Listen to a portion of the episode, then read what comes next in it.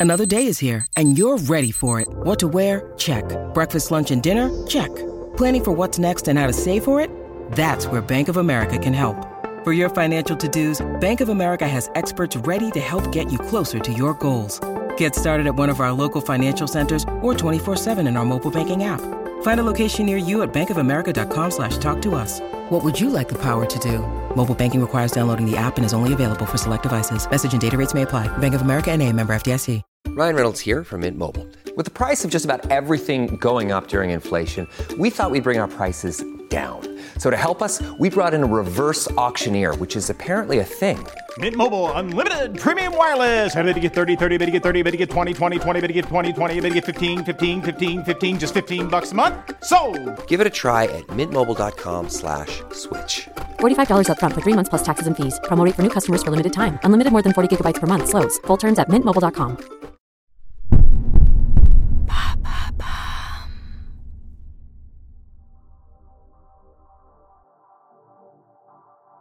Bonjour à tous, je suis Alice Haché. Je vous souhaite la bienvenue dans l'empreinte. Nous allons essayer de comprendre ensemble comment les marques d'aujourd'hui s'engagent tout non pour notre planète. Chaque semaine, je reçois donc des start des PDG de grands groupes ou encore des directeurs de la RSE qui m'expliquent comment leur entreprise s'engage pour porter une révolution de l'impact sur notre planète.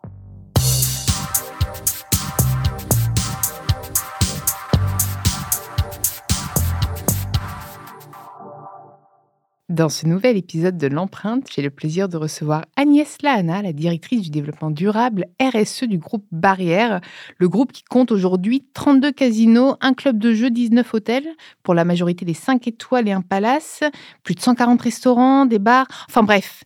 Agnès, tu vas m'en parler, je suis ravie de t'accueillir dans l'empreinte. Merci, bonjour. Bonjour. Ravie, ravie d'être là aussi, très flattée de cette invitation. Très contente parce que c'est un sujet qui me passionne. Je trouve que c'est un secteur qui a plein d'opportunités pour sensibiliser et embarquer avec, euh, avec lui tout un pan de la population qui est un peu plus compliqué à embarquer d'ailleurs sur ces sujets-là en général. Et donc, euh, vous avez toute votre légitimité. Très bien. Allons-y. Allons-y. Bon, alors déjà, raconte-moi un peu ce que vous faites au sein du groupe Barrière en matière de RSE. On va peut-être parler d'abord, euh, en fait, le luxe. Peut-être que ce qui, la question qui revient le plus, ça va être sur l'inclusion sociale pour le luxe. Comment est-ce qu'on fait pour euh, rester, euh, pour concilier luxe et inclusion? Alors, il faut peut-être déjà resituer dans le contexte. On est un, groupe centenaire, en fait nos 110 ans cette année. Et euh, la RSE chez Barrière a commencé autour de 2010, donc euh, pas, pas très tôt, mais pas, pas assez tôt aussi en même temps. Et on a commencé très fort parce qu'on s'est lancé sur euh, une certification ISO 14001. Donc, est-ce que tu peux repréciser ce que c'est? Parce que l'ISO 14001, bah, c'est le management de l'environnement quelque part. Et c'est très très administratif. C'est énormément de calculs, bah, un peu comme l'empreinte carbone aujourd'hui, mais à l'époque c'était pas du tout euh, adapté à nos organisations. C'était calculer les flux entrants, les flux sortants. Les équipes n'étaient pas préparées. Et il a fallu beaucoup de rigueur du jour au lendemain. On a obtenu les certifications, on a été très fiers, même à deux reprises. Sauf qu'on s'est dit, si on veut embarquer tout le monde et être efficace et, euh, les, amener dans une réalité qui est euh, bah, la protection du vivant, tout simplement, et l'étude de notre impact, euh, on va pas y arriver de cette façon-là. Donc, on va revoir nos process et c'est de là qu'est née Planète Barrière. Donc, la RSE chez Barrière s'appelle Planète Barrière. Et petit à petit, on a mis en place une politique annuelle, on a mis en place des RDD. Ce qu'on appelle des RDD, ce sont des relais du développement durable qui sont euh, dans tous nos établissements le référent euh, de notre politique. Ça peut être un barman, ça peut être un croupier, ça peut être un chef cuisine. Et c'est ça qui est intéressant, c'est que autour de nos RDD, tous nos métiers sont représentés et on a besoin de toutes ces compétences-là pour porter la RSE chez Barrière, pour être efficace dans chacun de nos corps de métier. Donc, euh, c'est là que je rejoins un peu avec ta question d'inclusion. C'est-à-dire que pour être inclusif, eh ben, il faut embarquer tout le monde et tout le monde dans nos parties prenantes, mais aussi dans nos collaborateurs, mais aussi dans le secteur d'activité avec tous les métiers que l'on peut avoir euh, dans notre groupe. Donc voilà comment ça a commencé, voilà comment c'est porté au quotidien, à savoir que ben si on a euh, des points de progrès et des bonnes pratiques à mettre en place au niveau des bars ou de la restauration, on va appeler le RDD euh, qui est euh, professionnel à la matière, on va appeler la direction aussi concernée, on va tous se mettre autour de la table et on va co-construire des actions, des engagements et des KPI qui euh, peuvent être utiles bah, à tout le secteur. Euh, et derrière, de bout en bout, ça fait une politique et une stratégie. Et alors, ce RDD, comment est-ce que vous le sélectionnez? Est-ce qu'il se porte bénévole justement pour incarner ces sujets-là ou est-ce que c'est vous qui... C'est une très bonne question. L'idée, la première idée, c'était que les gens spontanément se manifestent. Euh, après, c'est plus ou moins facile. Après, il faut capter aussi plus ou, moins large public. Donc, on s'est dit, on va d'abord demander. Et une fois qu'on aura déjà une liste par établissement, les endroits où il en manque, on va faire appel ben, au directeur des établissements en étant persuadé qu'ils connaissaient très bien leurs équipes, en disant ben, chacun a des appétences et des compétences ou révèle dans son quotidien euh, des sensibilités. Et du coup, on était aussi aidé par les directeurs d'établissement pour nous dire, bah, j'ai identifié un tel, il est très sensible au tri, par exemple, il passe notre temps à nous dire, bah, il faut faire ci, il faut faire ça. Ou alors, euh, dans mes équipes, il y a euh, la gouvernante, on estime que par rapport à son métier, puisqu'elle est dans tout l'établissement, elle a un regard attentif sur tout. Et du coup, ce serait intéressant de mettre en place quelque chose avec elle. Mmh. Et voilà. Et ça s'est aussi construit comme ça. Après, on a beaucoup de turnover. Hein, ça fait partie de notre secteur. Et eh ben, soit la relève est assurée. De turnover dans tous les corps de métier? Ouais, ouais, ouais. D'autant plus euh, depuis le Covid. Euh, et est-ce que c'est pas un vrai mouvement Justement, euh, est-ce que le fait d'avoir des, des, références ces sujets-là peut pas un peu créer un peu de la de la rétention, en trouvant peut-être davantage de sens? Dans leur métier? Alors, c'est ce qu'on est en train de mettre en place de plus en plus. D'abord, dans les entretiens que l'on peut avoir, on est de plus en plus interrogé sur euh, nos enjeux et sur nos engagements euh, par rapport à notre politique RSE. Donc, effectivement, ben, ça fait sens. Hein. Aujourd'hui, mmh. les collaborateurs et ces générations-là euh, veulent veulent être utiles, se sentir utiles et puis veulent aussi être alignés. Et comment ne pas être aligné si on fait quelque chose qui va à l'encontre de ce que l'on, de que, dont on est convaincu, par exemple. Donc, euh, j'ai envie de dire, euh, oui, euh, grâce à Planète Barrière, on attire des gens. Pour autant, je, ça fait pas tout en fait. Ça fait pas tout. En tout cas, j'en profite pour féliciter et remercier les RDD euh, ceux qui sont là encore, ceux qui sont à venir et ceux qui sont partis, parce que ce sont nos plus beaux ambassadeurs. Et, on parle du monde du luxe parce que je sais que je vais être interrogée sur ça, mais en fait, pour moi, il n'y a pas luxe ou pas luxe. En fait, pour moi, il y a juste des gens, des personnes, euh, du vivant, et comment chacun, à notre manière, en tant que citoyen, en tant que collaborateur, en tant que client, on est engagé et on essaye euh, d'aider euh, pour que ce soit mieux demain et pour que notre impact soit le plus neutre possible, en tout cas le plus bienfaisant. Mais, mais le luxe a toute sa place, il a toujours existé, il existera toujours. De toute façon, c'est comme le, discount, hein, ça, ça, reste un marché euh, un peu plus haut de gamme. Mmh. Euh, mais moi, ce qui m'intéresse, c'est de me dire, mais comment vous arrivez à concilier luxe et sobriété imposée par le GIEC C'est quand même un peu antinomique quand tu regardes bien. Mmh. Euh, on le voit, enfin souvent d'ailleurs, les palaces sont pointés du doigt pour bah, l'électricité consommée, etc. Mmh. Comment est-ce qu'aujourd'hui, parce que ça doit être un vrai challenge pour vous de vous dire, je dois proposer le même confort, le même standing à aux, personnes que je reçois, vu qu'ils mhm. payent pour ça, mais je dois être sobre. Tout à fait. Alors, pour votre information, bien avant euh, qu'il y ait ce plan de sobriété porté par le gouvernement, on a mis en place, porté par le décret tertiaire, parce qu'on est soumis à un décret, euh, nos établissements euh, recevant du public de, plus de 1000 mètres carrés, sont soumis à une obligation du décret tertiaire qui nous impose moins 40% de réduction de nos consommations d'énergie d'ici à 2030. Mais au-delà de ça, on était déjà embarqué avant, c'est-à-dire qu'on avait déjà mis en place des bonnes pratiques, pas que en lien avec l'énergie, mais qui ont un impact sur l'énergie. Donc, dans chaque établissement, vous pouvez trouver dans les back-office des affiches de bonnes pratiques. Aujourd'hui, on en a fait dédié à la sobriété énergétique parce que c'est le sujet du moment et qu'il faut y porter une attention particulière. Mais déjà bien avant, on a mis en place un comité bâtiment durable, un comité bâtiment durable qui se réunit toutes les semaines et qui typiquement traite ce sujet de sobriété, entre autres. C'est-à-dire comment on fait que nos bâtiments soient eh ben, les, plus respectueux possibles, et pour notre clientèle, et pour l'environnement, et qu'on soit luxe ou pas luxe, comment on fait pour respecter euh, tous les engagements que l'on propose. Donc ça passe ben, par des matériaux euh, plus euh, étudiés, par des critères que l'on impose dans des cahiers des charges par des équipements et des mises à... Par exemple, je vous explique pour la clé en chambre, quand on met sa clé dans la chambre, on a un certain éclairage qui se met en place. Et eh ben, c'est réfléchir à cet éclairage-là. Je pense que le client, qui soit dans un premier étoile, deux étoiles, trois, trois ou quatre étoiles, ça n'a pas d'incidence c'est le fait de lui laisser la main sur euh, la température de sa chambre, mais de l'éduquer et de le sensibiliser aussi, à savoir qu'avant, bah, il arrivait, il avait une température tout confort. Aujourd'hui, c'est nous qui allons dire, bah voilà, on a fait le choix d'eux, on accompagne. C'est beaucoup de pédagogie en fait. Comment? Parce que pour nous activistes, euh, voilà, c'est plus compliqué d'embarquer ces personnes-là qui sont un peu plus éloignées de, de nos sphères. Et c'est vous, c'est votre rôle de pouvoir nous aider là-dessus, justement. Comment vous arrivez à les sensibiliser? Euh, Ils sont souvent plus réfractaires, puisque je, ne pense pas, alors c'est peut-être mon côté bisounours, que, que, les gens agissent mal par volonté de mal agir, mais c'est plus par, habitude. Euh, pas forcément, peut-être qu'ils mm. mettent aussi des œillères parce qu'ils ont un confort et qu'ils ont peut-être pas trop envie de renoncer à leur confort. On est tous un peu égoïstes, l'être humain. Faut pas non plus. Euh, voilà. on, est, construit comme ça. Exactement. Et il faut en euh, tenir compte dans nos plans d'action. Mais comment leur proposer un confort différent Leur peut-être leur donner du sens? Enfin, c'est peut-être voilà. Comment vous faites en fait? Eh ben, c'est, ça passe par euh, le changement des draps, le changement des serviettes. C'est euh, aujourd'hui, euh, on vous disait, on vous laisse le choix de nous dire si vous la mettez à tel endroit, ça veut dire que vous nous autorisez à ne pas la changer quand vous restez plusieurs nuitées.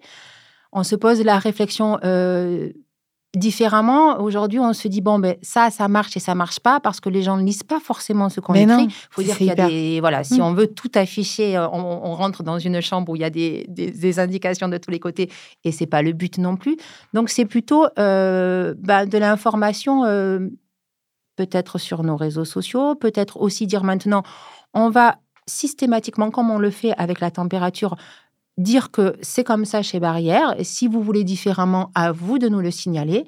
Tout comme par exemple les frigos. On il n'y aurait pas moyen de se dire, tiens, en fonction de la, je sais pas, c'est une bêtise, mais là je viens juste d'y penser. moi, de toute façon, je déballe mes bêtises en fonction de la consommation énergétique ou même de la consommation, je sais pas, alimentaire de la personne, de son gaspillage quand on voit des repas, il peut avoir une, enfin pas une réduction, mais son prix euh, peut être majoré ou minoré. Bon après ces gens-là n'ont pas forcément mmh. de problème d'argent, mais je sais pas une peut-être pas une, incentive, mais quelque chose qui fasse que ou, ou je sais pas X de sa chambre sera reversé à une asso. Je, ne sais pas encore mmh. une fois, mais on fait des, actions ponctuelles comme ça pour sensibiliser. Euh, des, par exemple, dans notre chambre, on offre un café joyeux euh, ah, parce que ouais, ouais, parce qu'on on, veut euh, d'abord faire marcher Café Joyeux et tous les bénéfices, comme vous le savez, sont reversés à la création de Café Joyeux, mais on veut faire connaître la marque, on veut faire connaître les engagements et, tout ce que fait cette marque de bien.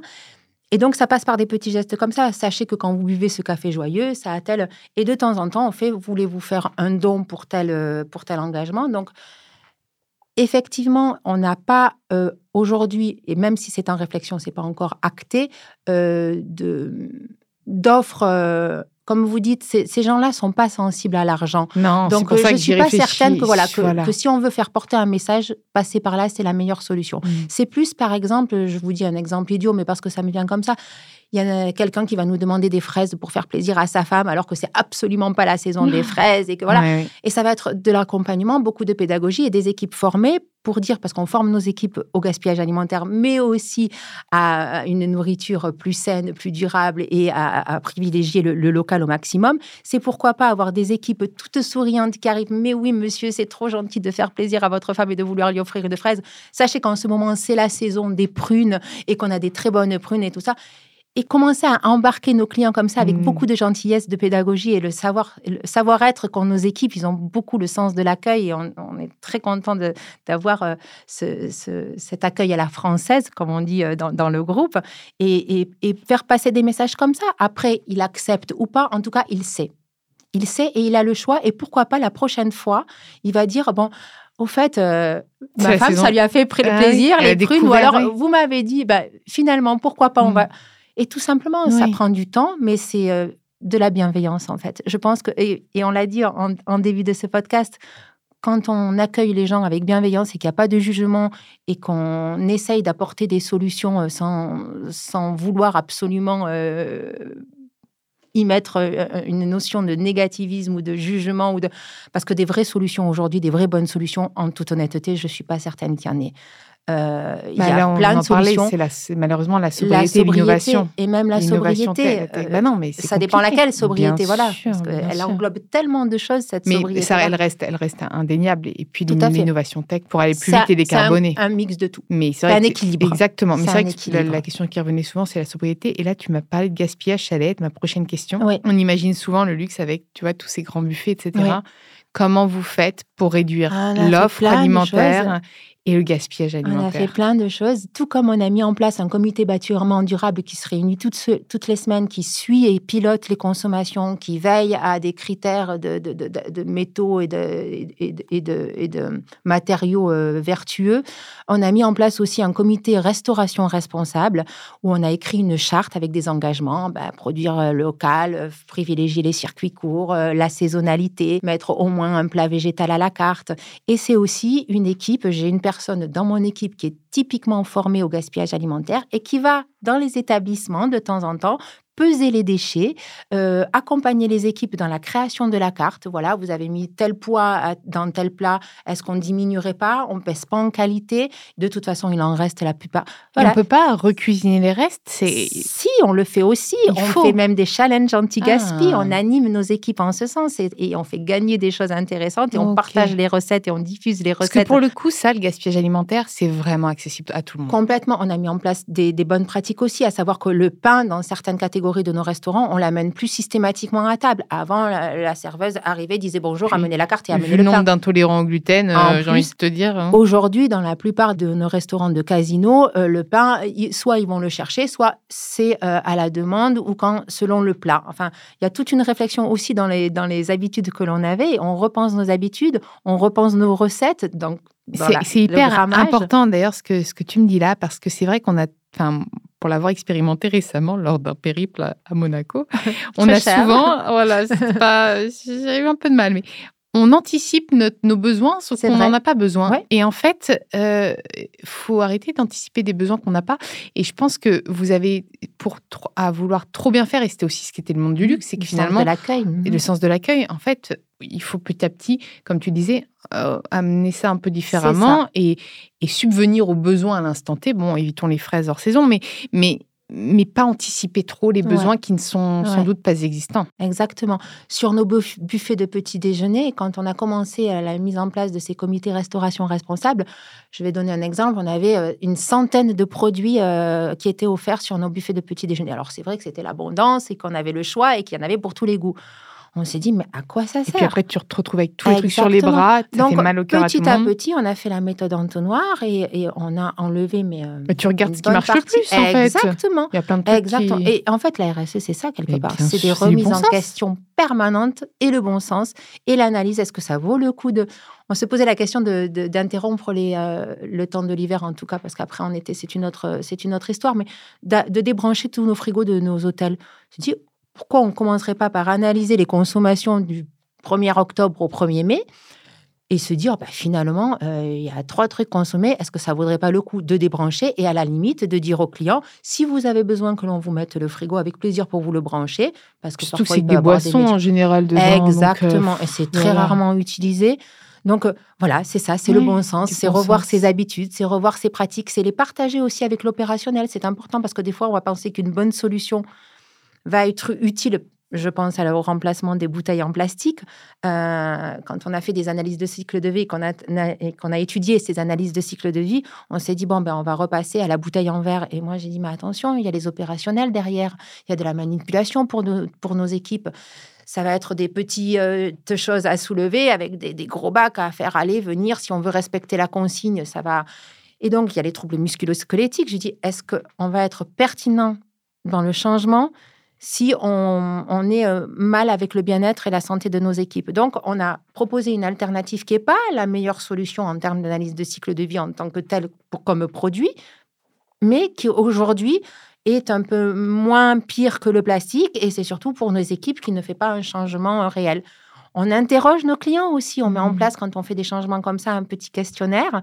Et euh, s'ils le souhaitent, lorsqu'ils rentrent chez eux avec euh, le, QR code, ils peuvent dire ben, J'ai testé tel produit dans votre chambre d'hôtel, je l'ai trouvé intéressant, je suis content que, ou je n'ai pas aimé. Et on analyse tous ces questionnaires et on change aussi euh, notre offre en fonction de ça.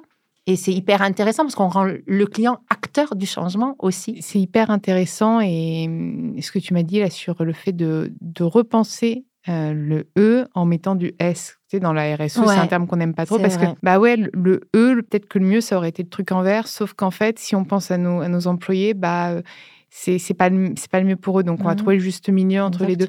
Et je pense que ça souvent parfois quand on veut trop bien faire d'un côté, on délaisse un peu l'autre et quand donc c'est de toute façon c'est un jeu d'équilibriste. Tout à fait. et c'est pour ça que je te disais on met en place des comités parce qu'on a besoin de tous les acteurs autour de la table. On ne peut pas, nous, prendre des décisions comme ça toute seule en disant, ben voilà, la RSE, mmh. on sait qu'en termes d'impact, c'est ce changement-là qu'il faut aborder. Sauf que c'est ce que je te disais, dans les organisations, si on ne les interroge pas dans leur quotidien, si on ne se met pas à leur place et si nous nous exprime pas aussi comment ils vivent le changement, on va pas être bon. Donc c'est euh, c'est beaucoup d'échanges, c'est beaucoup de dialogues, c'est beaucoup d'écoute. Et c'est beaucoup d'erreurs aussi. Il faut euh, savoir euh, les accepter et il faut savoir se corriger. C'est quoi tes perspectives à venir?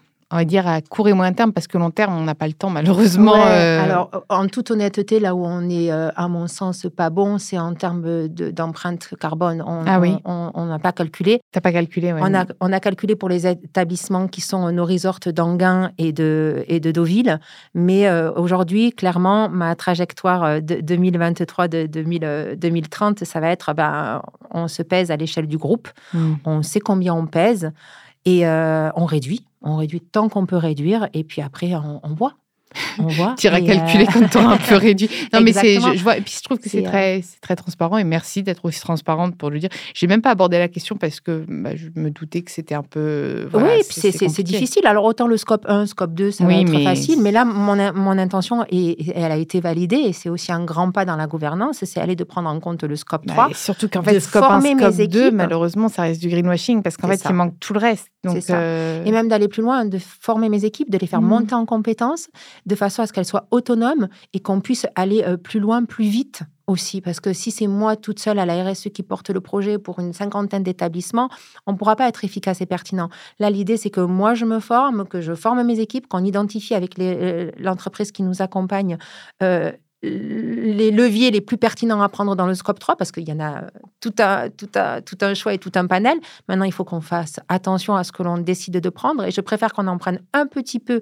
moins au début, mais qu'on les prenne bien et qu'on se les approprie pour qu'après, bah, c'est une démarche work in progress, hein, qu'on y aille euh, de mieux en mieux petit à petit. Qu'encore ici, vous avez un pouvoir d'impact énorme parce que vous allez, vous allez motiver votre scope 3 à se décarboner au maximum, enfin à, se, à réduire leurs, émissions aussi et à être le plus vertueux possible. En fait, aujourd'hui, on est tous dans le même bateau et c'est un écosystème qui se met en place. Donc, quand tout le monde, plus les acteurs vont être vertueux, plus ils seront euh, bankable, dirons-nous. Mm. C'est entre guillemets assez génial. Donc, voilà.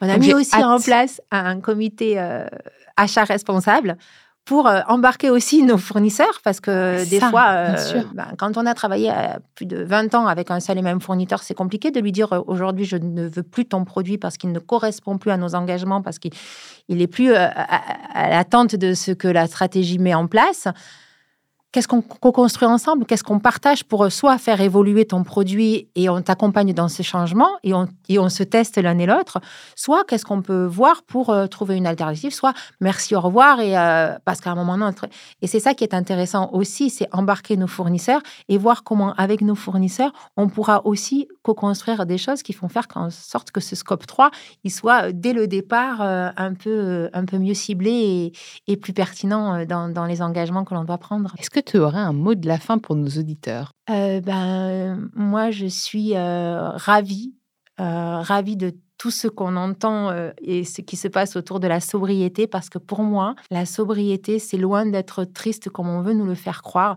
C'est un renouveau, c'est une transformation, et je suis tellement fière d'avoir des ambassadeurs dans mes équipes et, de pouvoir porter ça au quotidien que merci et merci d'y croire. C'est important d'y croire.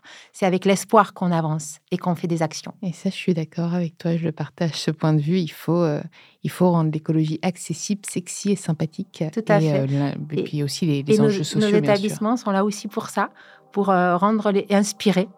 On a beaucoup de spectacles, on a beaucoup d'endroits euh, sympas. Et ben pourquoi on n'inspirerait pas dans ces endroits-là? Et embarquer les gens aussi Merci beaucoup. Merci.